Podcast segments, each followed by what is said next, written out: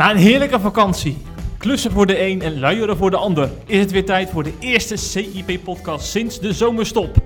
En het is weer vuurwerk, want we gaan het hebben over het conflict tussen Dominic Kort en homoactivist Leon Houtzager. Ho, ho, ho. Je mag hem geen homoactivist noemen, Jeffrey. Oh, van hem niet? Nee, Dan gaan we het juist wel doen. precies.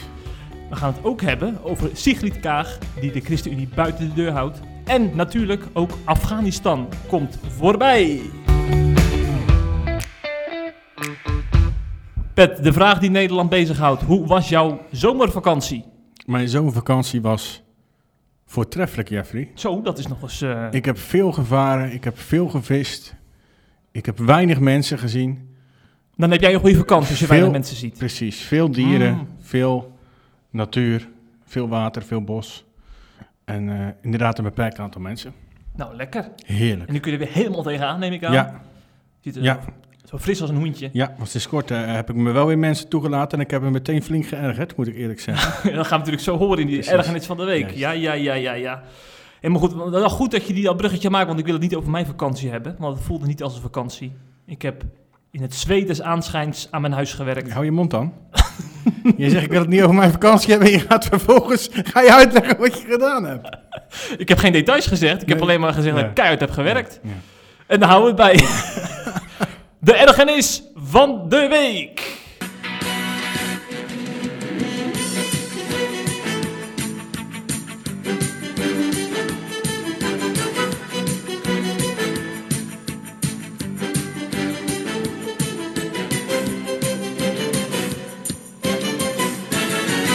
Ja, Jeffrey, het vloog begin deze week. We zijn dus nog maar net bezig. Hè? Het is nu dinsdag. We hebben net twee dagen gewerkt.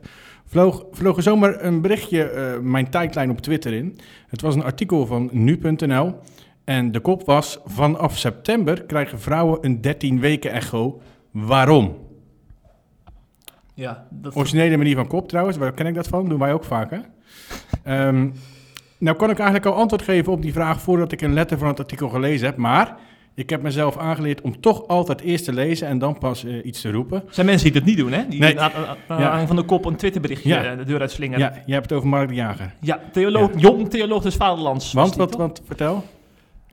Over, die, over dat Twitterberichtje van hem. Ja, nou ja, dat we hadden, ook. we hadden natuurlijk een column van dominee Verenen gerepost. Want in de zomervakantie doen we dat. De best gelezen artikelen reposten we dan. Ja. En de kop was, zou Jezus zich laten vaccineren? Nou, en dat vond hij eh, theologisch eh, zeer beneden de maat. Ja. En dat wilde hij even laten weten, hè? Maar hij had het artikel niet gelezen. Nee. dat, kon je wel merken inderdaad. Hè? Ja, Maar goed, ik had het artikel dus wel gelezen van eh, die bewuste kop. Hè? Vanaf september krijgen vrouwen een 13 weken echo. Waarom? Nadat ik het gelezen had, bleef mijn antwoord wat ik van tevoren in mijn hoofd had eigenlijk hetzelfde. En dat antwoord is zodat je gemakkelijker abortus kunt plegen. Of harder gezegd, zoals ik het graag op Twitter doe, zoals je, zodat je gemakkelijker je kind kunt vermoorden als het je niet aanstaat. En met niet aanstaat bedoel ik natuurlijk eh, dat er afwijkingen eh, eh, aan het ongeboren kindje te zien zijn. Hè? Dat is op, zo'n 13 weken echo te zien. En als je dat artikel leest, dan doet men eigenlijk ook niet eens meer moeite om, om, om, om dat te verhullen, dat dat gewoon de reden is. In het artikel staat onder meer dat, je, dat met deze echo aangeboren afwijkingen eerder kunnen worden opgespoord dan met de standaard 20 weken echo die nu plaatsvindt. Dan is het namelijk behoorlijk laat voor een abortus. Mag officieel wel in Nederland, tot en met 24 weken. Een van de langste ter wereld, in ieder geval in Europa. Eh, maar we moeten er gelijk eerlijk bij zeggen, in de praktijk komt het na de 20 weken niet zo heel vaak meer voor. Eh, maar het is dus wel toegestaan. Maar met deze eh 13 weken echo is het mogelijk om eerder afwijkingen op te sporen. En, en dan quote ik een eh, verloskundige en een echoscopiste die in het artikel geciteerd wordt. Zo kunnen ouders in een vroeg stadium een keuze maken of ze de zwangerschap willen afbreken of voortzetten. En even later zegt diezelfde vrouw, met deze 13 weken echo erbij krijg je al vroeg in de zwangerschap een goede indicatie of er sprake is van een afwijking bij de baby. Nou, Jeff, alsof het om een tweedehands auto gaat die je koopt. Hè? Er is iets mis met de motoring, een hapering, dan moet ik het niet hebben, weg ermee. Ik zou zeggen vreselijk. We maken ons in, deze tijd druk om allerlei onrecht in de wereld, hè? Ook, ook christenen. Eh, ik noem Afghanistan, wat we zo nog gaan bespreken, om, om armoede, om honger in eh, Afrika bijvoorbeeld. En ondertussen worden er recht onder onze neus 30.000 kinderen per jaar vermoord. In Nederland alleen al. Hè? Eh, en als je daar tegen in verweer komt, dat wordt ook steeds minder geaccepteerd. Dat is ook een onderdeel van mijn ergernis. Want dan ben je al snel een extremist en een gekke. En dan heb ik het niet alleen over de mensen die bij een abortuskliniek staan, maar ook als je op social media daartegen uh, in opstand komt. Um, maar ik zou zeggen, ja, wie komt er anders op voor het ongeboren leven als wij christen het niet doen? Dus laat mij dan maar een extremist en een gekkie zijn. Ik vind het mooi dat abortus zo vaak een thema is in de podcast. Door iemand die dus zelf geen kinderen heeft. Ja. En voorlopig ook niet gaat krijgen. Hoe weet je dat? Nou, dat is niet, in de planning volgens mij. Hoe weet je dat? Nou, ik ken jouw planning een beetje. De, komende jaren ga je nog lekker gewoon uh, sportzomertjes uh, Misschien ben ik over tien maanden wel vader. dat zou nieuws zijn. Ja. Nou, dan, we gaan de Simplacers wel horen als het zover ja, is. nou...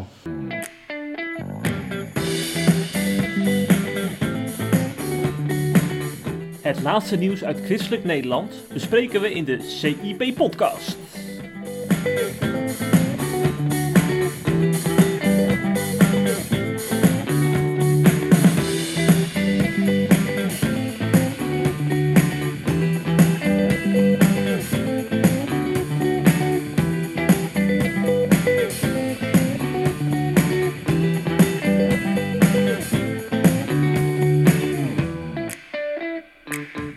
Laten we beginnen met politiek Den Haag, want daar wordt ons land tenslotte toch geregeerd. Nou. Onder wie? door onder wie? Sigrid Kaag, hè, minister van Buitenlandse Zaken, die nu natuurlijk druk is met Afghanistan. Ja. Maar ze is ook druk met het buitensluiten van de ChristenUnie, heb ik uh, begrepen. Nou, dat kan je wel zeggen inderdaad, want... Um, maandag is zijn, de, uh, zijn ze teruggekomen van de reces. Hè? Ze zijn vijf weken op reces geweest, geloof ik. En afgelopen maandag was weer de eerste ontmoeting tussen, met informateur uh, en Mark Rutte van de VVD en Sigrid Kaag van de D66, hè, de twee grootste partijen. Um, maar uh, Sigrid Kaag die heeft niet gewacht um, om uh, even duidelijkheid te scheppen tot dat gesprek. Die heeft maar weer eens herhaald, niet de eerste keer overigens, dat ze het absoluut niet ziet zitten om samen te werken met de ChristenUnie. Uh, en dat ze daar ook niet mee in een, uh, in een kabinet wil. Dat heeft ze al eerder gezegd, inderdaad. Uh, nou moet ik zeggen, dat komt natuurlijk niet zomaar out of the blue. Ik zou even een stukje context geven. En daarvoor neem ik je mee terug naar het partijcongres van de ChristenUnie in januari dit jaar. Toen zei partijleider Gert-Jan Segers, die vertelde trots... dat ze als CU toch maar mooi de voltooid levenwet hebben tegengehouden. De voltooid levenwet, dat is een wet die D66 graag in wil voeren, waarbij het voor, vijf, voor mensen van 75 jaar en ouder mogelijk is als ze hun leven als voltooid zien om euthanasie te plegen. Zelfmoord. Zoals ik het noem. Ja, dus, dat noem je, ja. ja. Ja, zij noemen het zelf een waardig leven en een, een waardig einde aan je leven maken. Um, verder zei CU daar tijdens het partijcongres niet voor over, maar Riekold Pasterkamp, ons niet onbekend uiteraard, Um, is tijdens de kabinetsperiode een, uh, met CU meegelopen. Hè? Die heeft er een boek over geschreven. Um, en in dat boek uh, wordt eigenlijk verder uit de doeken gedaan hoe dat nou precies zat. Hoe ChristenUnie zeg maar, die, die wet heeft tegengehouden. Nou, en daaruit bleek dus, um, nou, het is natuurlijk logisch dat, dat iedereen aan kunnen zien komen dat CU helemaal niet ziet in zo'n wet. Hè? Want die zijn gewoon tegen euthanasie. En vier jaar geleden, toen uh, werd het kabinet gevormd, wat nu nog steeds demotionair aanwezig is, hè, met VVD, CDA, D66 en ChristenUnie. Nou, CU en D66 moesten natuurlijk toen wel wat plooien glas strijken, want daar zit uh, zeker op medisch-ethisch gebied nogal wat verschil tussen. Op andere gebieden trouwens helemaal niet, maar daar kom ik zo nog op terug. Um, en toen hebben Segers en Pechtold, die was destijds uh, nog uh, fractievoorzitter van D66, die hebben een mondelinge afspraak gemaakt. D66 zou in de komende vier jaar, op dat moment, hè, dus we hebben het nu dus over de afgelopen vier jaar, um, wel een wetsvoorstel indienen over die voltooid levenwet. Hè?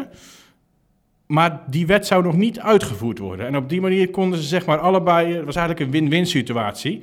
Want ChristenUnie die zou op die manier voorkomen dat er een voltooid levenwet zou komen. Goed voor de achterban. Hè? Tegelijkertijd um, zou D66 aan haar achterban laten zien... ja, wij nemen het wel degelijk serieus. En na deze regeerperiode is die wet zo goed als rond. Um, Overigens opvallend, Pechtold die ontkende uh, in de media, want D heeft natuurlijk gelijk Pechtold gebeld nadat dat uitkwam, dat boek. En die ontkende dat die afspraak gemaakt was en hij noemde het onzin en hij stelde zelfs dat Segers liegt. Nou ja, we, weten hoe het in Den Haag naartoe gaat. Wij zullen er helaas, denk ik, nooit achter komen wie nu de waarheid spreekt of dat hij ergens in het midden ligt. Al moet ik eerlijk zeggen dat ik uh, persoonlijk Segers eerder op zijn woord vertrouw dan... Uh, iemand die een vrouw bezwangert en uh, vervolgens haar uh, min of meer dwingt om abortus te plegen. Maar dat terzijde. Hij erkende, er, eh, ontkende dus die afspraak. Maar wat ik interessant vind, is dat, dat eh, Sigrid Kaag nu dus absoluut niet met CU eh, samen wil werken. En dan noemt ze onder meer die voltooid levenwet, hè. Die wordt daarbij elke keer genoemd. En ik zit te denken, ja, eh, ik zie heel veel kritiek op, op Kaag. Vanuit, niet vanuit, alleen vanuit christen, maar ook vanuit andere eh, eh, eh, hoeken. Op Twitter zie ik dat vooral voorbij komen. Maar wellicht heeft Segers eigenlijk eh, zijn eigen glaas ingegooid door heel trots te gaan zeggen... eh, wij hebben die voor tot levenwet eh, tegengehouden. En doordat het ook in het boek uitgebreid beschreven wordt, daardoor kan, kan, kan eh, ehm, Kaag niet meer geloofwaardig zijn door weer met Segers te gaan samenwerken. Te meer omdat Segers opnieuw heeft gezegd: ik ga niet in een kabinet zitten waarin die wet, die voor tot levenwet, zal worden uitgevoerd. Ja, Kaag is natuurlijk wel een type die laat niet met zich piepelen. Dat is geen pechtot, zeg maar. Die zou zijn afspraak nooit maken. En als Segers dan ook nog eens heel trots gaat zitten vertellen van dat heb ik even voor elkaar gekregen, heb ik, heb ik eh, tegengehouden of hebben we gedaan de afgelopen vier jaar. Ja, daar gaat Kaag er natuurlijk nooit meer aan toegeven. Dus ik moet heel eerlijk zeggen dat ik Kaag wel eh, een beetje begrijp. Eh, wat ik niet begrijp is als ze een zo progressief mogelijk kabinet wil. Want laten we heel duidelijk zijn, eh, eh, de meerderheid van Nederland heeft rechts gestemd. Eh, en dan kan je wel heel per se heel graag een progressief kabinet willen, maar dat doet geen recht aan een verkiezingsuitslag, vind ik. Wat ik wel opvallend vind, is, is dat tussen D66 en CU, het gaat echt om dat medisch-ethisch. Want op andere gebieden, klimaat bijvoorbeeld, kunnen ze elkaar echt wel vinden. Economisch denk ik ook wel een eind.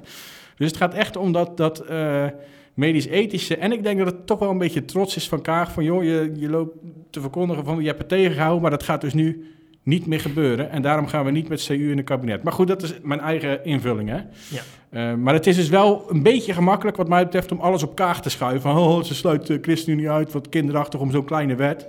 Ja, dat speelt natuurlijk wel meer mee dan alleen die wet op zichzelf. Is dat ook de reden dat jij niet zoals eh, half christelijk Nederland hebt getwitterd over eh, dat interview met Kaag? Want er waren nog heel wat tweets die ik verzameld heb vanochtend. Ja, ja daar reageer ik dus nu ook wel een beetje op. Ik weet, heb ik er niet over getwitterd? Dat weet ik eigenlijk niet. Nee, nee. Ik, ja, dan zie ik dat wel voorbij komen als Ja. jij weer iets bo- bo- boos bent op een D66. Dat ben je namelijk Ja. regelmatig. Dus, ja, eh, zeker, op Kaag zeker. Maar ik, in dit geval begrijp ik het wel een beetje. Ik vind het jammer, maar eh, ja, als, als, als Segers nu zelf... Als, kijk, Segers heeft eigenlijk hetzelfde gezegd. Segers heeft niet gezegd, ik wil niet met D66 in het kabinet. Maar Segers heeft wel gezegd, ik wil niet in een kabinet... die dat wetsvoorstel eh vol tot leven gaat uitvoeren. Ja, dat is eigenlijk hetzelfde. Mhm. Want daarmee zeg je, ik wil niet met D66, want die willen dat per se wel. Ja. Of Ja. Ja. Kaag. Want binnen de partij is daar trouwens nog discussie over, hè? Mhm. Er zijn ook wel prominenten binnen D66 die zeggen dat die wet helemaal niet nodig is. Mhm. Maar goed, dat is inderdaad wel de reden dat ik er niet over getwitterd heb, ja. Ja. Nou, een eh, half christelijk Nederland dus wel. En ehm, wat mij dus opviel, eh, je had het net al over klimaat bijvoorbeeld. Eh, Veel mensen verwijzen, verwijzen daarnaar, hè? dat D66 verkeerde prioriteiten zou, stellen. Omdat ze focussen zich dan nu in dat interview in het AD dan vooral op, op voltooid leven, medisch-ethisch. Maar bijvoorbeeld Nienke Westerbeek, directeur van Compassion Nederland, die zegt... eh, die, verwijzen naar klimaat, vluchtelingen en onderwijs. Dat zijn de thema's. Praat eens even daarover. En David Bogert, we kennen hem als onze collega van de EO, presentator van de ongelofelijke podcast. Hij schrijft, Kaag hamert op klimaat, klimaat, klimaat als prioriteit voor een nieuw kabinet, terwijl ChristenUnie haar grootste medestander was in het vorige kabinet op dit vlak. En Wouter Bekers van het eh, Wetenschappelijk Instituut van de ChristenUnie uh, toonde dat ook aan met zo'n meetlatje. Dan kon je dus zien eh, welke partijen het meest groen zijn en welke het minst. En inderdaad, D66 en CU die staan gewoon naast elkaar op 3 en 4. Onder GroenLinks en Partij voor de Dieren. En VVD en CDA ergens onderaan.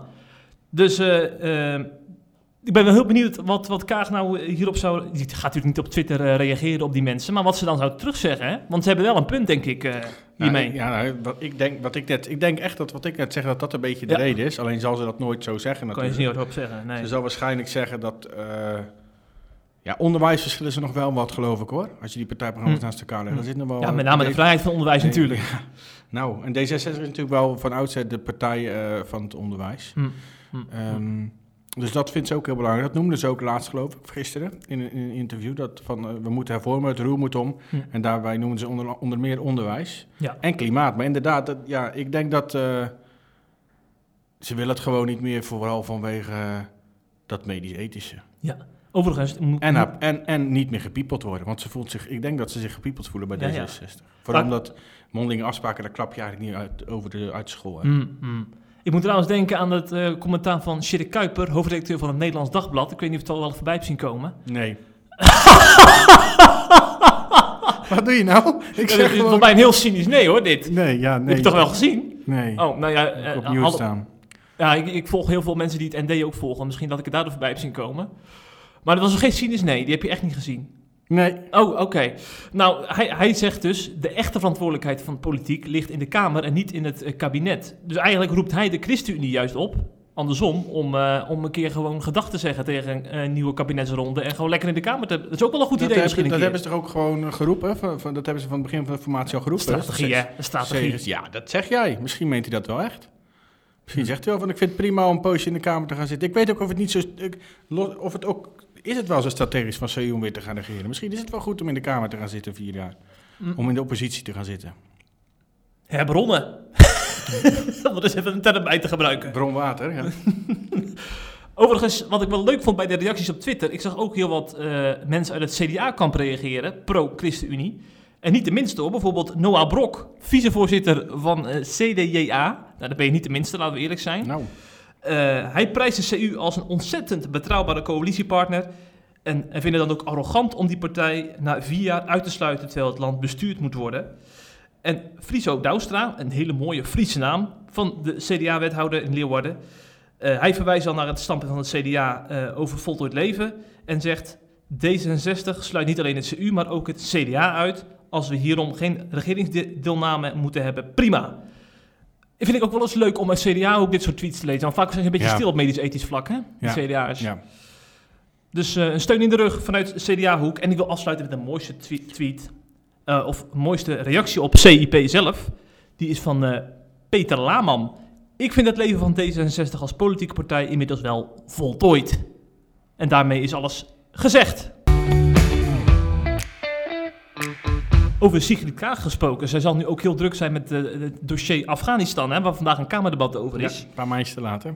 Ja, komt een beetje laat inderdaad. Want eh, inmiddels eh, heeft de Taliban dus de macht overgenomen eh, daar in Afghanistan. Nou hoeven we het allemaal niet meer uit te leggen. Maar misschien toch leuk om even een update te horen van Willem van der Put. Hij was bij Radio 1 te horen en hij heeft wat Afghaanse vrienden van wie die, van wie die het volgende meekreeg.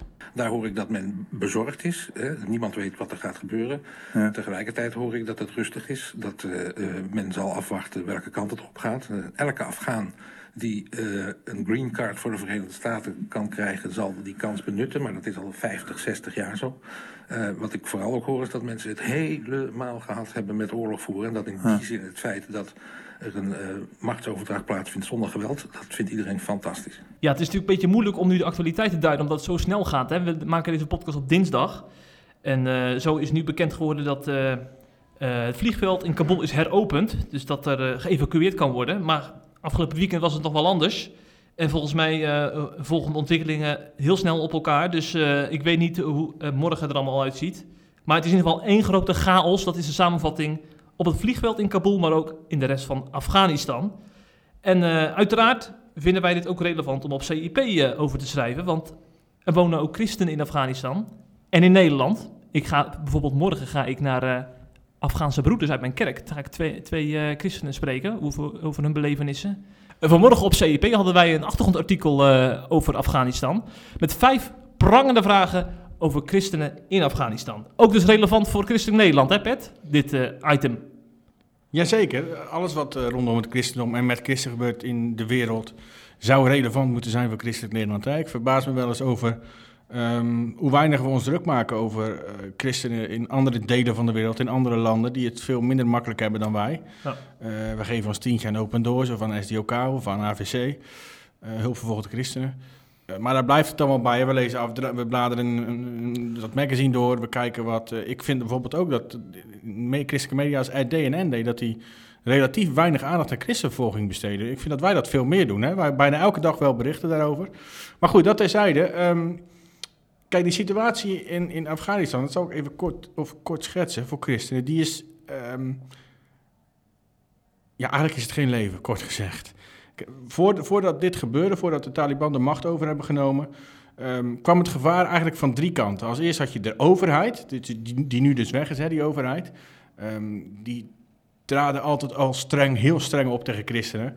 Ehm, als je openlijk christen was of als je je bekeerde, dan, dan werd je opgepakt. Dan wachten er lange gevangenisstraffen, wellicht martelingen.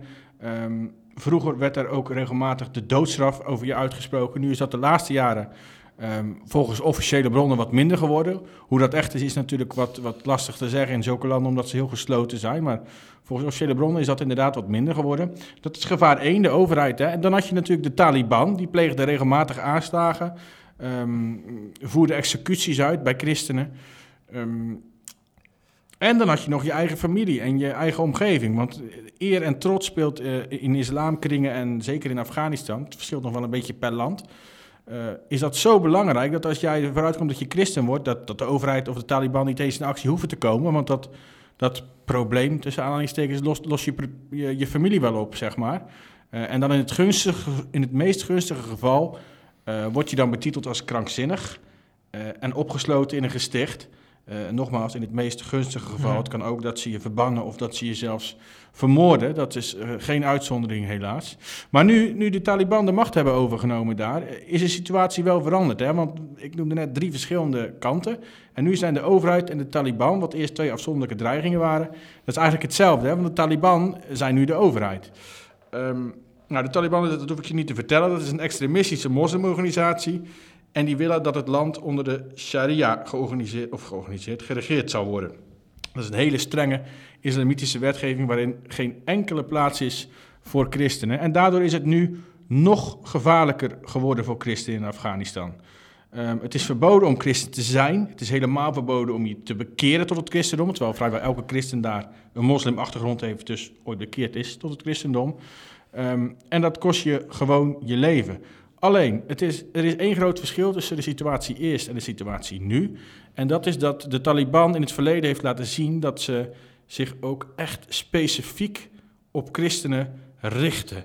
Dus de angst uh, is, bestaat en is ook heel reëel dat uh, ja, letterlijk de jacht geopend gaat worden op het al kleine aantal christenen in het land. Hoeveel dat er zijn is niet precies bekend. Er worden getallen genoemd van 500, tussen de 500 en de 8000. Um, ehm, maar de ja, Taliban gaat zich daar recht op richten en die hebben uh, eigenlijk maar één doel op dat gebied. En dat is even simpel als weerzinwekkend, namelijk het christendom, ofwel alle christenen uitroeien. Het is overigens wel goed om daarbij te vermelden um, dat lang niet alle moslims in Afghanistan het, het, uh, achter de Taliban staan. Hè?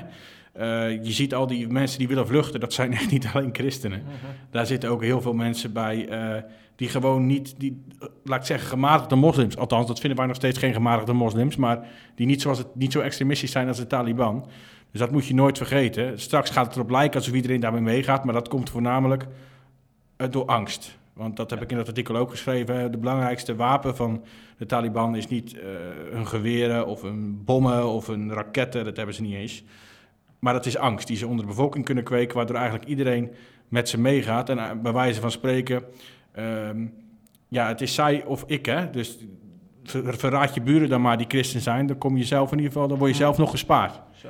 Snap je? Ja. Dus angst is het belangrijkste wapen. Um, nu is het probleem, kijk, veel Afghanen zagen dit al veel langer uh, aankomen. Hè. Er wordt pas de laatste weken hier veelvuldig over geschreven. Uh, in, in, in, wat meer kwaliteit media, zoals NSC en, Trouw, dan werd er, al wel eerder analyses over geschreven. Maar nu is het echt beheerst de media. Maar veel Afghanen zagen dat al veel eerder aankomen en die zijn dan ook gevlucht. Um, onder andere naar Nederland, want ik, uh, er wachten in Nederland tientallen Afghanen op een verblijfsvergunning. En tot een week geleden werden er gewoon nog Afghanen uitgezet terug naar hun eigen land in Nederland. En als je dan ziet wie er niet worden uitgezet, is dat echt onbegrijpelijk voor mij. Um, gelukkig heeft staatssecretaris Broekers Knol vorige week laten weten, die naam ook. Een lichtgewicht ook. Een lichtgewicht. Maar die heeft vorige week laten weten, en daar ben ik dan wel heel blij mee, dat er het komende half jaar geen Afghanen zullen worden uitgezet. Dat kwam onder andere door een brief die een aantal organisaties naar haar had gestuurd. Met uh, nou, haast smeekbeden om, om dat te doen, om, om, mensen niet meer uit te zetten naar Afghanistan. Uh, en die werd mede ondertekend door Kerk in Actie. Dat is een organisatie, onderdeel van de PKN. Nu zijn er veel christenen en, en christelijke organisaties die pleiten eigenlijk al veel langer voor een ruimhartiger asielbeleid. En dat ligt wel breder, maar ik richt nu even specifiek op Afghanistan. Um, een van hen is advocaat Lineke Blijdorp. Eh, Die ga jij als het goed is interviewen vanmiddag, hè? Vanmiddag ga ik even bellen, ja, update. Ja, dus daar staat morgen een artikel over op eh, CIP. Of eigenlijk als mensen dit horen, staat het al op SIP, hè? Ja. Want deze podcast staat ook eh, woensdag op SIP. Ehm, en zoals ik al zei, Kerk in Actie heeft zich veelvuldig ingezet. Die heeft ervoor, er mede voor gezorgd dat die, die stoppen nu is. Dat mensen niet meer worden uitgezet naar Afghanistan. En ze hebben nu opnieuw een petitie lopen. Weer met andere organisaties uiteraard. En in die petitie wordt opgeroepen, wordt de regering opgeroepen om iedereen die Nederlandse militairen heeft geholpen ehm, hierheen te halen of in veiligheid te brengen. Want zij lopen levensgevaar. Daar ligt de Taliban zich als eerste op. We hebben het nu elke keer over christenen in Afghanistan. Maar waar ze zich nu als eerste op gaan richten, die Taliban, dat zijn de mensen in Afghanistan die eh, ehm, buitenlandse militairen, Amerikaanse, Duitse, Franse, Nederlandse, Belgi- Belgische, ehm, hebben geholpen. Dan moet je denken aan de tolken, hè? die zijn veelvuldig in het nieuws overal van die moet je halen. Maar het zijn niet alleen tolken, het zijn ook chauffeurs, eh, hulpverleners, ziekenhuispersoneel, eh, vertalen, of vertalen zijn hetzelfde als tolken, gidsen, eh, advocaten, mensenrechtenactivisten. Het zijn niet alleen maar tolken, zeg maar. Mhm. Ehm, en Kerk in Actie wil dus dat er zo snel mogelijk, zoveel mogelijk van die mensen naar Nederland worden gehaald. En Nederland heeft daar tot nu toe echt heel erg in verzaakt. Ik las vanmorgen zelfs dat, eh, dat de, de Nederlandse werknemers op de Nederlandse ambassade, die kwamen Afghaanse werknemers, die kwamen zondag op de ambassade aan. Er waren alle Nederlanders waren inmiddels in veiligheid gebracht. eh, in de veilige gedeeltes van de stad of zelfs weg uit eh, Afghanistan. En die hebben ze gewoon, die hebben die, die Afghaanse werknemers gewoon laten stikken. Oh, Niks laten horen. Die kwamen zondag gewoon op de ambassade aan. Tot hun schrik was iedereen weg. En ja, het is ongelooflijk. Ja. Onge- En dan gaan ze nu voor de bühne een vliegtuig sturen. Die vervolgens weer niet kon landen en nu weer wel, geloof ik. Mm. Eh, maar dat is echt voor de bühne en, en door de publieke druk. Maar ze hadden veel eerder, eh, veel eerder al iets moeten doen. Dat wordt weer een pittig kamerdebat voor Ja. minister Anke Ja, Bijleveld. het is bezig nu, geloof ik. Ja, Ja. vandaag, vanmiddag, ja. ja. Ehm, nou, je vertelde net al, Patrick, eh, dat er heel wat mensen al om het leven zijn gekomen hè, door het toedoen van de Taliban, Ja. helaas. Ja. Eh, en zendingswerker Handelie Groenewald, voormalig zendingswerker, die weet daar alles van, want ze, hij- zij is haar eh, gezin verloren. Eh, haar echtgenoot Werner van 46 en haar kinderen Jean-Pierre van 17 en Rodé van 15 kwamen bij een aanslag om het leven in hun huis. En dat terwijl ze dus voor de goede zaak, om daar het goede nieuws te verspreiden, daar naartoe zijn gegaan. Wat ik trouwens wel bijzonder vind, is dat ze dus helemaal geen spijt heeft van, van die overstap naar Afghanistan. En eh, eigenlijk zou u de podcast van SDOK, podcast Ja. Stem, moeten horen om, om eens te luisteren hoe zij dat heeft doorgemaakt. Heel inspirerend is Met dat. Richard Groeneboom neem ik aan. Richard Groeneboom, Ja. de woordvoerder. En samen met Arco van Dolenweert, dat is de communicatiemedewerker van SDOK, bespreken de uitgebreide verhaal van Hannelie Groenewald. Eh, ik, ik laat ook even een fragmentje horen om een indruk te krijgen bij deze podcast. Ja, het, het, het is heel dubbel als ik haar verhaal hoor. Wat, wat, ik, heel, wat ik heel bijzonder vind, is dat ergens... Hè, ze, komt, ze zegt ook, ik, weet, ik wist niet wat er gebeurde. Dus ik kwam in een huis, ik ging zitten, ik, ik kon het niet aan met mijn hoofd. Eh, ik voelde angst, onzekerheid. En wat, wat ze toen deed, is ze, ze, ze pakte de Bijbel. En ze, ze ging Psalm 91 lezen. Ja, je, kent, je kent die woorden wel, hè, van de schuilplaatsen, de Allerhoogste. Eh, en ze, ze las die psalm nog een keer, nog een keer, nog een keer. Ze bad. En ze zegt zelf, toen ik dat deed, toen ik daarmee bezig was, toen, toen kwam er een vrede over me die, die alle verstand te boven gaat. Ik, eh, die vrede, ik, weet niet waar die vandaan kwam, maar ik weet wel, die vrede heeft me niet meer verlaten. Dus een soort van steun en, en toeverlaten. Het, was als, God was nog nooit zo dichtbij geweest. Gewoon ook in gehoorzaamheid, wat God vraagt, ga je zijn woord te lezen, het eh, tot je te nemen. Omdat God zelf zegt van ja, als je mijn woord leest, dan wil ik ook daardoor spreken. En dat is bij haar ook echt zo geweest. Nou, eigenlijk ook het, het, eh, het, eh, de strijd aangaan met angst, hè, waar, waar ik het net over had. Is, angst kan je bevriezen. En dan kun je, dan kun je, eh, je kunt ervoor kiezen om daar niks tegen te doen. Ehm, en dan, dan werkt het verlammend. Ehm, maar je, je kunt ook een wapen pakken, het wapen van het woord van God. En jezelf vullen met, ehm, met, met wie God is. Hè? Dat God barmhartig is, genadig, met echt het karakter van God. Dat is ook wat zij vertelt. Het is zo belangrijk om, als je te maken hebt met angst, om te kijken naar God. Wie, wie is God nou eigenlijk? En daar heb je het woord voor nodig. SDOK Podcast de Stem. Als je dat googelt, dan kom je vanzelf op de volledige podcast uit. En SDOK is ook een adverteerder van CIP. Dus wij eh, vinden het ook belangrijk om deze organisatie toe te juichen. Juist. En wensen hen het allerbeste toe. Ja, en het is een indrukwekkend verhaal trouwens van Ja. eh, haar. Absoluut, zeker. Zeg, nou gaan wij eh, naar ons laatste, laatste item. En wat mij opvalt, meestal is dat een beetje nog een eh, oppervlakkig item, hè? Ja, wat er een beetje beetje kort. bijhangt. Beetje Beetje kort, kort, item. kan het ook weer niet laten. Maar nu wordt het eh, ja, toch een soort hoofd, hoofditem, want er is zelfs een rechtszaak aan verbonden. We hebben het natuurlijk over Dominic Kort. Ja. Zijn vijand, inmiddels wel, Leon Houtzager, hè? Ja. En eh, ja, je, we hebben er een dossier op gemaakt, inmiddels bijna 20 artikelen. En in mijn vakantie is er een heel groot interview met Dominic Kort verschenen. Daar zijn we erg blij mee. Ja. Onze freelancer Hendrina de Graaf is naar Krimpen aan de IJssel afgereisd... om de beste man te interviewen met, Ja. met zijn vrouw. Samen met, uiteraard, altijd samen Altijd met zijn vrouw erbij, Ja. Ja, ja, ja. Super. En hij leest ook CIP, heb ik begrepen, Ja. Dominic Kort. Elke dag bekijkt hij die e-mail, vertelde hij me, ja. En hij heeft het over een predikant van de oud-gereformeerde gemeente ja. in Nederland. Ja, ja. Uit aan dan zie je hoe divers wij zijn, hè? Ja, Ja. bijzonder, ja. ja. Van Daniel van Deutenkom tot Dominic Kort. Nou, diverser Nou, kan niet. Wat een tegenstelling, ja. Ja, hey, maar eh, praat eens even bij. Wat is nou eigenlijk, wat is er aan de hand met Kort? Kan je dat kort vertellen? ja, ja. Het was per ongeluk. Het gaat automatisch. Het gaat tien keer Ja. gebeuren nog. Je bent, je bent zo vaak dat je het woord kort gebruikt. Ja. Of je nou kort of lang van stof bent, dat komt altijd wel voorbij. Maar vorig jaar eh, hebben we inderdaad al aandacht aan deze zaak besteed. Want toen eh, verscheen er dus een brief van dominee Kort. Niet in het openbaar, want die werd gewoon in vertrouwen gestuurd naar de gemeente Krimpen aan de IJssel. Ook eh, deze vrouw zei dan later tegen ons, vooral om die gemeente een hart onder de riem te steken in coronatijd. Eh, maar ook breder om eh, eh, ja, is toch een soort van bekeringsoproep te doen. Hè? Want in, in deze tijden om vooral, vooral aan de goede zaak, aan de bijbelse normen en waarden te denken. Dat heeft hij dan in zijn eigen woorden verwoord, hè? want ik zeg het nu wel heel erg makkelijk. Maar Ja. Dominic Kort gebruikte wat andere termen voor. En die, die termen kwamen ook in handen van de Telegraaf, die Ja. het uitgeciteerd heeft. Ja, En, eh, en dan heeft hij het bijvoorbeeld onder andere over roepende zonden die tegen de scheppingsorde indruisen. En dat staat dan in een rijtje van allerlei dingen die, waar hij zich zorgen over maakt. Ja. Dus ook over de euthanasiepraktijk, over de zondagsontheiliging, abortus. abortus. Ja.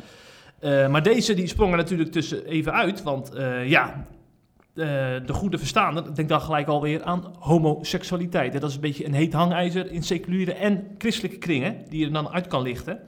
En Leon Houtzager, die voelde zich aangevallen door die roepende zonden die tegen de scheppingsorde indruisen. Dat is dus het citaat. Want hij als homo, uitkrimp aan de IJssel ook nog eens, eh, eh, ja, zag dat toch als een soort aanval op zijn eh, geaardheid. Ja. En vervolgens heeft hij ook aangifte gedaan tegen de dominee. En is er een hele ja, soort mediabeweging op gang gekomen. Ik vond trouwens opvallend in het interview met Kort, dat op CIP stond, dat hij nog wel even benadrukte dat hij niet op de homobeweging doelde. Hè? Ja. Eh, hij doelde op de vrije seksuele moraal, de hoeveelheid scheidingen. eh, niet specifiek de homobeweging. Dat Maar wel onder andere. Onder andere, Ja. ja. ja, En dat eh, heeft natuurlijk Leon Houtzager niet willen accepteren. Nee, nee. En ook voordat je verder gaat, wat ik ook een belangrijke nuance vind.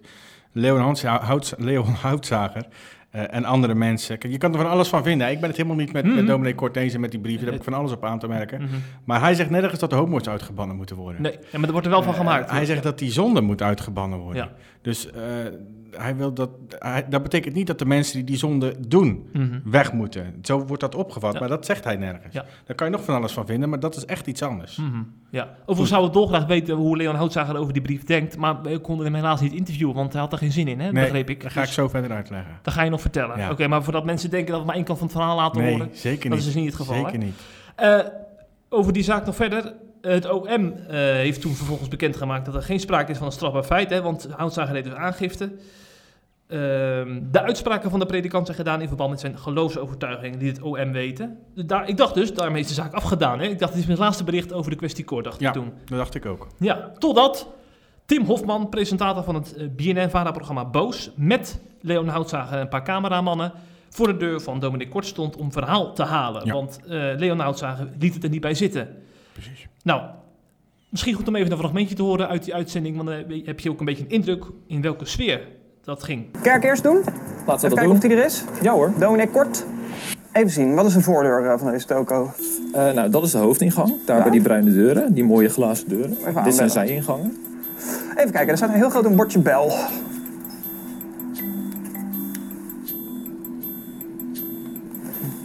Ik heb het idee dat de kerk ongelooflijk dicht is.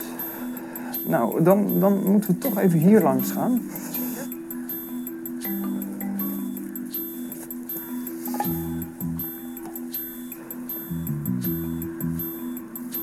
Even een klein keertje extra. Het is niet zondag. Er is vanavond een dienst, toch? Ja, gaan we eens even. Dominee doodsbang. Homoseksuele man in de tuin, nu ga ik naar de hel. oh nee. Respectloos eigenlijk van je. Ja, is het ook. Die man doet zo zijn best. Er zit daar wel iemand op de bank hoor. Ja, klopt. Ik weet het niet. Oh, kijk, er is wel iemand aan het bellen daar. Het is echt heel typisch, hè? Overal die bellende mensen. Het is echt een, echt een bubbel community, letterlijk. Ja. Wel fijn voor die mensen als ze niet zo onvriendelijk zouden doen. Het, is, het is echt een soort boek. Ja, hè? Ja, toch in zo'n film dat iemand zo lang ja precies. Ja. Wat we kunnen doen, Ja. is in de auto er tegenover wachten. ja, ik denk ook echt. En dat doen we dus. We gaan in de auto even op de uitkijk zitten tot er overal politie verschijnt. Ja. En vergeet niet, meer dan 1 miljoen views hè, deze uitzending met Boos op YouTube. Dus eh, ja, dit heeft enorm veel impact gehad, deze aflevering. Waarin Ja. Kort dus niet aan het woord is gekomen. Nee. Misschien ook door eigen toedoen, hè? dat weten we ook Ja, niet precies. ja, dan moet je altijd wel... eh, precies. Dus dat is, eh, dat is gewoon zo. Maar feit is dat er een beweging op gang is gekomen. Uiteindelijk Ja. mondde het uit ook in honderden homoactivisten... die op het stadhuis van Krimp aan de IJssel met regenboogvlaggen tegen hem protesteren. Ja. Eh, allerlei doodsbedreigingen kwamen natuurlijk ook eh, daaruit voort. Er werden eh, allemaal vulgaire voorwerpen, seksuele voorwerpen, seksuele Ja. plaatjes, seksuele magazines. Werden naar hem thuis opgestuurd. Die kregen onder, meer, onder andere zijn kleinkinderen, zijn minderjarige kleinkinderen onder ogen. precies. Ehm, en Ja. daarna ging het een beetje liggen, leek het hè? Dat dachten we. Ehm, tot een paar weken geleden ineens Leon Houtzager bekend maakte dat hij niemand minder dan advocaat Gerard Spong in de armen heeft genomen. Eh, want hij wil namelijk, zoals je net vertelde, het OM heeft besloten om zijn aangifte niet in behandeling te nemen. Hè, om, om de, eh, ehm, omdat er volgens hen geen sprake is van, of nou, dat is niet waar. Eh, omdat er vanwege de vrijheid van godsdienst en vrijheid van meningsuiting. Nou, daar ging hij dus niet mee akkoord. En hij heeft nu advocaat Gerard Spong in de arm genomen. En daarmee, en samen hebben ze bezwaar gemaakt tegen de eerdere beslissingen van het OM om niet tot vervolging over te gaan. Ehm, en toen kwam er een zogeheten raadkamerzitting, waarop dat bezwaar, waarin dat bezwaar eh, ehm, eh, behandeld werd. Ehm, en die raadkamerzitting diende op 28 juli, dat is dus een week of drie terug. Ehm, in aanloop naar die raadkamerzitting, we hoorden natuurlijk daarvoor al dat dat zou gaan gebeuren, dachten wij dat het dus goed was om eh, opnieuw aandacht te besteden aan het onderwerp. En hebben we dus, zoals hij net vertelde, Hendrina gecontact. Of zij, eh, zij is een freelance journalist, een hele goede journaliste. Ehm, ze schrijft wel vaker voor ons, hè. Ehm, of zij eh, een interview wilde houden met Leon in eerste instantie, was de bedoeling. Hè? Nou, ze heeft Leon benaderd voor een interview. Dat ging niet door. Eh, en wel om de volgende reden. Ehm, Leon wilde of een schriftelijk interview, dus dat zij eh, hem vragen zou sturen. en dat hij dan antwoordde en die zou ze letterlijk in een artikel komen. Of hij wilde een live interview, wat inhoudt bijvoorbeeld een podcast of, of op beeld, waarin niet geknipt zou worden. Ja. Ehm, nou, dat tweede was voor Hendrina sowieso geen optie natuurlijk, want die doet verder niets met, eh, met of tenminste voor zover ik weet, in ieder geval niet voor ons, met beeld en geluid. Ehm, en het eerste, dat is, eh, eh, dat is ook niet haar manier van werken. Dat doet ze nooit, schriftelijk interviewen. We- wij doen dat wel eens, hè, maar niet met zulke grote onderwerpen doen we het ook niet. Dat is gewoon of live Zeker. Ehm, of telefonisch, maar niet, niet, niet, niet schriftelijk. Ehm, dus dat is daardoor niet doorgegaan. Ehm, dat kan. Je komt, niet, je, komt er, eh, je, komt, niet- je komt er niet met elkaar uit over hoe het interview plaats gaat vinden. Nou, toen zijn we overgeschakeld, of toen is Hendrina overgeschakeld, naar een interview ehm, met dominee Kort. Dus die is daar op bezoek geweest, wat je net vertelt, bij zijn vrouw.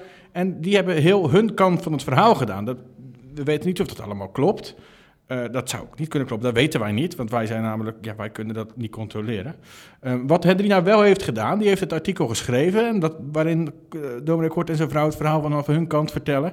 En die heeft dat verhaal vervolgens eh, aan Leon voorgelegd in het kader van wederhoor. Van joh, dit is het verhaal. Ehm, ja, daar mag je nog op reageren hè, voor het artikel. Ehm, Nou, daar heeft Leon vervolgens op gereageerd dat hij dat niet wilde. Ehm, hij reageerde letterlijk en ik quote... Nee hoor, die behoefte heb ik niet. Dit is zijn slash jullie kant van het verhaal. Mijn verhaal is anders. Daar wil ik het bij laten. Vervolgens heeft hem Drina eh, via WhatsApp Leon ook nog het nummer van dominee Kort gegeven... en gezegd dat de predikant hem graag zou ontvangen... Ehm, en dat hield Leon af. Hij zei in ieder geval tot na de zitting niet. En hij wilde ook niet in zijn eentje langsgaan. Dat was volgens hem geen optie in verband met zijn veiligheid. Dus ik denk dat hij bang is voor de mattenklopper van mevrouw Kort. ja, ja, ja, inderdaad. Maar goed, ehm, Leon die is, ging daarna was hij weer heel boos, omdat eh en Drina onder het artikel, het werd ook overgenomen door Het Contact, dat is een, een, lokale krant in Krimpen, eh, waar dit allemaal speelt, hè? Krimpen aan de IJssel. Eh, toen was hij weer heel boos, omdat, omdat de Drina eronder had gezet, ehm, Leon is om wederhoor gevraagd en die wilde er geen gebruik van maken. Hij zegt dat is helemaal niet waar, want eh, jullie wilden niet akkoord gaan met mijn voorwaarden, of jij. Eh, waarmee hij dus eigenlijk twee dingen door elkaar had. Hè. Hij had eh, want we hebben aan de ene kant hebben hem gevraagd, zij, ik zeg elke keer wij, maar het is, gaat over Hendrina. Ehm, heeft hem gevraagd voor een interview, dat wilde hij niet. of tenminste op bepaalde voorwaarden, dat zijn we niet uitgekomen, zijn ze niet uitgekomen. Vervolgens, ehm, dat wederhoor is iets anders. Dat is gewoon het artikel wat zij voor publicatie, ik heb de mailwisseling gewoon gezien zelf, dus dat is dat zwart op wit, ehm, aan hem laten zien, joh, weer reageren. En waarop hij letterlijk zegt, die behoefte heb ik niet. Goed, hij wil dan alsnog naar de Raad voor Journalistiek. Dus ik zou zeggen, heel veel succes Leon, dat gaat je niks opleveren. Ehm, wat er vervolgens daarna nog gebeurde, dat was ook wel bijzonder. Want ik ga weer even terug naar die zitting. Hè. Dit Ja. ging even over het verhaal van wat Hendrina gemaakt heeft. Want dat wilde ik toch wel even kwijt. Ik heb dat uitgebreid op Twitter ook eh, beschreven trouwens. Als je het nog eens na wil lezen, zou ik daarheen gaan. En jou volgen gelijk. En mij volgen zeker. Levert je heel veel plezier op en ergernis. maar terug naar de zitting. Ehm, eh, want het was een besloten zitting, waardoor niet, niet alles bekend is. Ehm, maar eh, advocaat Spong en Leon Houtzager die hebben wel gedeeltes van, of misschien wel een hele betoog met Rijmond gedeeld. En daaruit blijkt onder meer dat Spong in zijn betoog heeft verwezen naar een uitspraak van de Hoge Raad in 1969 over het ritueel slachten van geiten. Daaruit blijkt volgens de advocaat namelijk dat er wel degelijk beperkingen kunnen worden opgelegd aan religieuze groepen. En ik quote hem nu. Men kan in ons land dus zelfs vanwege zijn geloof niet zomaar een geit slachten. Dat, dat, dat, dat staat in die uitspraak, zeg maar, waar ik net naar verwees. Maar men mag wel zomaar vanwege datzelfde geloof een homo kwetsen. Een homo geniet dus meer, minder rechtsbescherming dan een geit. Einde quote.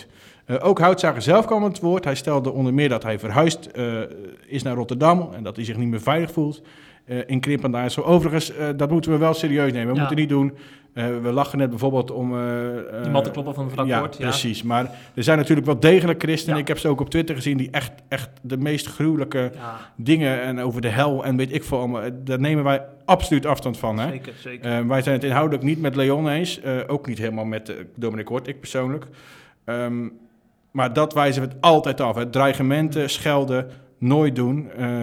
En ik heb ook, ook, wat ik net zeg, in dat draadje op Twitter geschreven. Ik wens Leon alle geluk en alle liefde toe met wie hij ook maar wil in deze wereld. En ik wens hem zeker geen hel toe. Mhm. Eh, laat dat even duidelijk zijn. Hè. Ja, Ehm, zeker.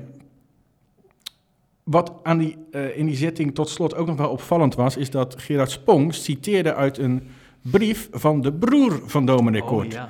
Eh, en hij citeerde uit die brief, eh, quote, mocht u besluiten om door te gaan met deze antichristelijke kruistocht, weet dan dat u eens verantwoording zou moeten afleggen voor de grote witte troon, zoals beschreven in openbaring hoofdstuk 20. Had een stiplezer kunnen zijn. Had een siplezer kunnen zijn, misschien is het ook wel een siplezer, maar dan heeft hij zich wel voorgedaan als iemand anders. Ja. Want we werden vervolgens gebeld door dominee Kort. En wat blijkt nu? Die heeft helemaal geen broer.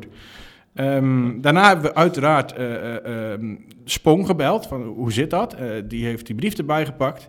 En die heeft gezegd, nou, hij, is, hij, hij is toch echt ondertekend door iemand die zich in ieder geval voordoet als eh, de broer van dominee Kort. Mhm. Eh, ik heb daar nog even doorgevraagd of het niet ging om een broeder van, hè? want dat noemen christenen elkaar vaker. Dat weet Spong misschien niet. Ik weet niet in hoeverre hij is, eh, veel van het christendom af weet. Maar dat bleek dus echt niet het geval. Het ging echt om iemand die zich, die zich ehm, kort noemde met zijn achternaam en die zich voordeed als zijn broer. Ehm, hoe dat precies is, weten we niet. Maar we weten wel dat het in ieder geval die brief niet dat iemand eh, eh, zich voordoet als iemand anders. Ehm, overigens zei Spong daarover tegen ons: eh, joh, het gaat me ook helemaal niet om de afzender, maar om de inhoud. En die is behoorlijk dreigend. Hey, en vervolgens kwam er een artikel online op regioonline.nl... waarin Leon flinke kritiek op SIP had, Ja, de onder meer. Dus ja, ik zou zeggen, reageer jij er eens op, Jeffrey. Ja, want de naam CIP kwam er al een stuk of drie, vier keer voorbij in dat interview. Dus eh we werden rechtstreeks aangesproken. Samen met RD trouwens, hè? Ja. Die, eh, het ND werd als enige christelijke medium niet genoemd. Ehm, en dan citeer ik eventjes uit het artikel inderdaad. Dan zegt die Leon Houtzager dat in artikelen op CIP complottheorieën en alternatieve waarheden ruim baan krijgen zonder enig aantoonbaar bewijs. En dan denk ik van, waar heeft hij het dan over? Wat voor alternatieve waarheden? Dat wordt dan niet concreet gemaakt. Nee. Dat vind ik dan altijd weer zo eh, bijzonder. Ja, ja. En later schrijft hij dan, de dominee wordt altijd als slachtoffer neergezet bij CIP en RD. Dan denk ik van, nou, volgens mij volg je ons dan niet helemaal goed. Nee. Want ik kan me nog een column herinneren van mezelf. En eh, ik ben ook niet helemaal zo'n dominee kort Jij kwam het eigenlijk voor, voor Leon op, hè, die column. Ja, Kan ik me herinneren. ja, ja. Nou, ik, misschien om eh, voor de goede orde, als Leo misschien meeluistert, kan ik wel even citeren. Dan, dan weet hij ook gelijk Mhm. eh, eh, wat ik geschreven heb. Ik zeg daar, dominee Kort neerzetten als een martelaar zou te kort door de bocht zijn. Waarom nam de woordvoerder... Waarom nam de woordvoerder van dominee Kort herhaaldelijk de telefoon niet op toen Hofman, Tim Hofman, die presentator, hem belde? Mhm. En waarom werd de politie ingeschakeld omdat, omdat Hofman en Houtzager zich op het terrein van de kerk bevonden? Dit wekt op zijn minste indruk dat de dominee geen argumenten heeft om zich tegenover deze gasten te verdedigen. Bovendien heeft de predikant een publi- publieke functie. Kort is letterlijk en figuurlijk het gezicht van de kerkelijke gemeente die 1500 zielen telt. Wegduiken is geen goede reclame voor het Koninkrijk van God dat hij als geroepen ambassadeur in Krimpen aan de IJssel mag vertegenwoordigen. Einde citaat. Nou, dat lijkt me nou niet bepaald eh, opnemen voor dominee Kort hier. Nee, en je doet hem ook niet in de slachtofferrol. Nee, nee, nee, zeker. En ehm, eh, ik, wil- ik zou ook graag willen verwijzen naar die andere artikelen. Hè, want hij zegt ook eh, dat het nooit over de inhoud van de zaak gaat bij CIP. We hebben volgens mij heel veel inhoudelijke artikelen geschreven over die zaak. Met ook een column van dominee Belder. Met een interview Ja. met, de- met drie eh, betrokkenen. Ja, Dus eh, hij volgt CIP volgens mij niet op de voet. nee. Dat ja. kun je toch ook wel concluderen? Die journalist ook niet, hè, die het artikel schreef. Ja, dan hebben we het over Egbert van der Bos, die dat eh, artikel heeft Ja. geschreven. Ja, objectief is die wel. Ja, want op een gegeven moment heeft hij het over een radicaal platform. Even kijken hoor. Hier. Gelukkig nemen de meeste media totaal niet serieus wat er op radicale platforms als het CIP wordt geschreven. De meeste checken gelukkig bij Leon of het klopt. Dit is dus geen citaat van Leon, maar van die journalist ja, zelf. Ja, ja. Nou, dan denk ik, eh, dat vind ik wel grappig, want eh, je, we- je weet dat ik helemaal de mailbox van CIP Ja, moet bijwerken. Nou, je wil niet weten hoe vaak ik het verwijt Ja, krijg dat ja. wij niet radicaal genoeg Ja. zijn. En dat we allerlei mensen aan het woord laten die, Exact. die maar een beetje het evangelie eh, met een korreltje zout nemen. Praktiserende homoseksuelen, transgenders, alles. Ja, komt allemaal voorbij ook, bij op- CIP. ook, ook binnen dit spectrum. Ja, zeker. Dus radicaal, nou, eh, dat zou misschien nog wel onsje meer kunnen, dat radicaal. Ehm, ja, en wat je net al, ja, dat heb je net al toegelicht, hè, inderdaad, van hoe wij met die zaak zijn omgegaan. Want er wordt nu ge- gesuggereerd in het artikel van de, eh, dat we alleen de kant van Dominic Kort willen laten horen en Houtzager helemaal niet willen spreken. Nou, je hebt dus net heel goed uitgelegd van eh, hoe we hem hebben Ja. benaderd, dat we Ja. niet wilden meewerken. Ik zou zeggen, meneer Van der Bos, teken dat maar eens op. Ja. Dan is je artikel wat meer gebalanceerd. Ja, ja. ja, en aan ons, het leuke is dat ze in een heel subjectief, eenzijdig artikel ons verwijden dat we subjectief en eenzijdig zijn. Ja. Het, het, het is knap, hè? paradoxaal bijna. Ja, ja, Het is- ja, ja. Ja, het is echt om te gieren. enfin, ehm, tot slot, Jeffrey. ehm, even kort nog. Ja, Ja, spijt het me. gebeurt het gewoon. lijkt alsof het... Ja. Ehm, wat gaat er nu gebeuren? Nou, van, eh, eind vorige week kwam naar buiten dat er, een, er is een soort tussenuitspraak geweest van het gerechtshof in Den Haag. Die heeft besloten om dominee Kort op te roepen eh, voor een hoorzitting. Er is ook een tweede aangifte gedaan tegen de predikant. Eh, eerst zullen hij, die, die, die, degene die die aangifte heeft gedaan, hij en zijn advocaat worden gehoord. En daarna zal eh dominee Kort worden gehoord. En vervolgens zal de rechtszaak, of eh, de rechtszaak, het gerechtshof gaan beslissen of er eh, ehm, ehm, alsnog de, eh, een vervolging gaat komen, of in ieder geval een rechtszaak tegen dominee Kort. Ehm, advocaat Gerrit, Gerard Sprong is in ieder geval eh, daar zeer positief over. Want die zegt aan de hand van het bericht eh, uit de tussenuitspraak dat, dat Kort gehoord gaat worden. Hè, een beklaagde wordt, wordt alleen gehoord als er een goede kans bestaat op vervolging.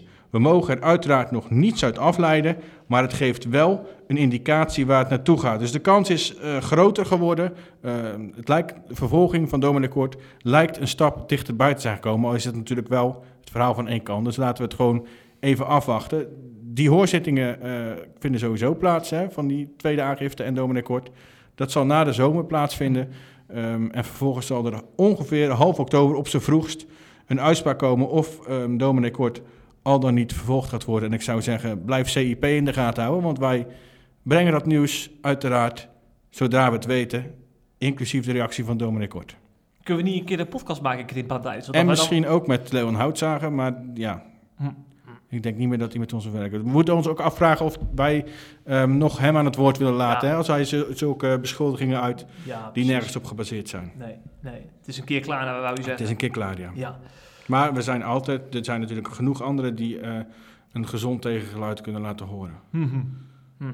We Ja. laten zeker niet alleen mensen die het met Dominic Kort eh, eens Nee, zijn aan het woord. Nee, dat zou wat zijn, zeg. Ja, Dan wordt het eh, kip.nl, dat moeten we toch niet hebben.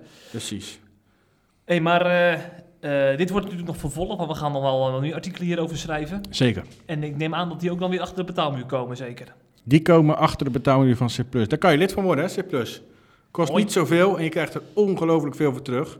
Zo weet je als eerste dat Dominic Kort geen broer heeft. Ehm, kun je het interview lezen, kun je de interviews lezen die we met hem en andere betrokkenen houden. Ehm, en blijf je altijd op de hoogte wat er speelt en wat er gebeurt in christelijk Nederland en eh, wereldwijd. Ook in Afghanistan. Ook in Afghanistan. artikelen van deze week namelijk. En ga nou maar afronden, want ik wil maar landen naar Zeeland terug. het is de hoogste tijd, denk Het is jij. de hoogste tijd om terug naar de zee Nou, te gaan. Maar dan moet je me wel beloven dat we over een aantal weken weer een fijne podcast gaan maken. Over drie weken Oh, dat duurt wel eventjes, Drie hè? weken. Ja, jij gaat twee keer weg weer. Ja, ja, ja. Er komt binnenkort, het is leuk om te weten, een speciale Haamstede podcast met Oh, leuk. een reefmotorische dominee. Leuk. Live, live vanaf eh, de Veluwe. Wel- Welke dominee? Ja, dat moet toch even geregeld Dominee worden. Post. Uit, eh, uit Nieuwpoort. Dat zou wel leuk zijn. Dat zou een leuke Familie zijn. van jou, Ja, ja. dat is mijn zwager. Ja, nou, ik denk dat hij nee gaat zeggen. Ik denk het ook. nou, laten we afsluiten, Jeff, want ik moet er vandoor. Is goed. En de luisteraars zouden willen ook nog eventjes zeggen, als je nog op vakantie gaat, Hele maak er een mooie fijne tijd van, hè? zomer. De groeten. Doei.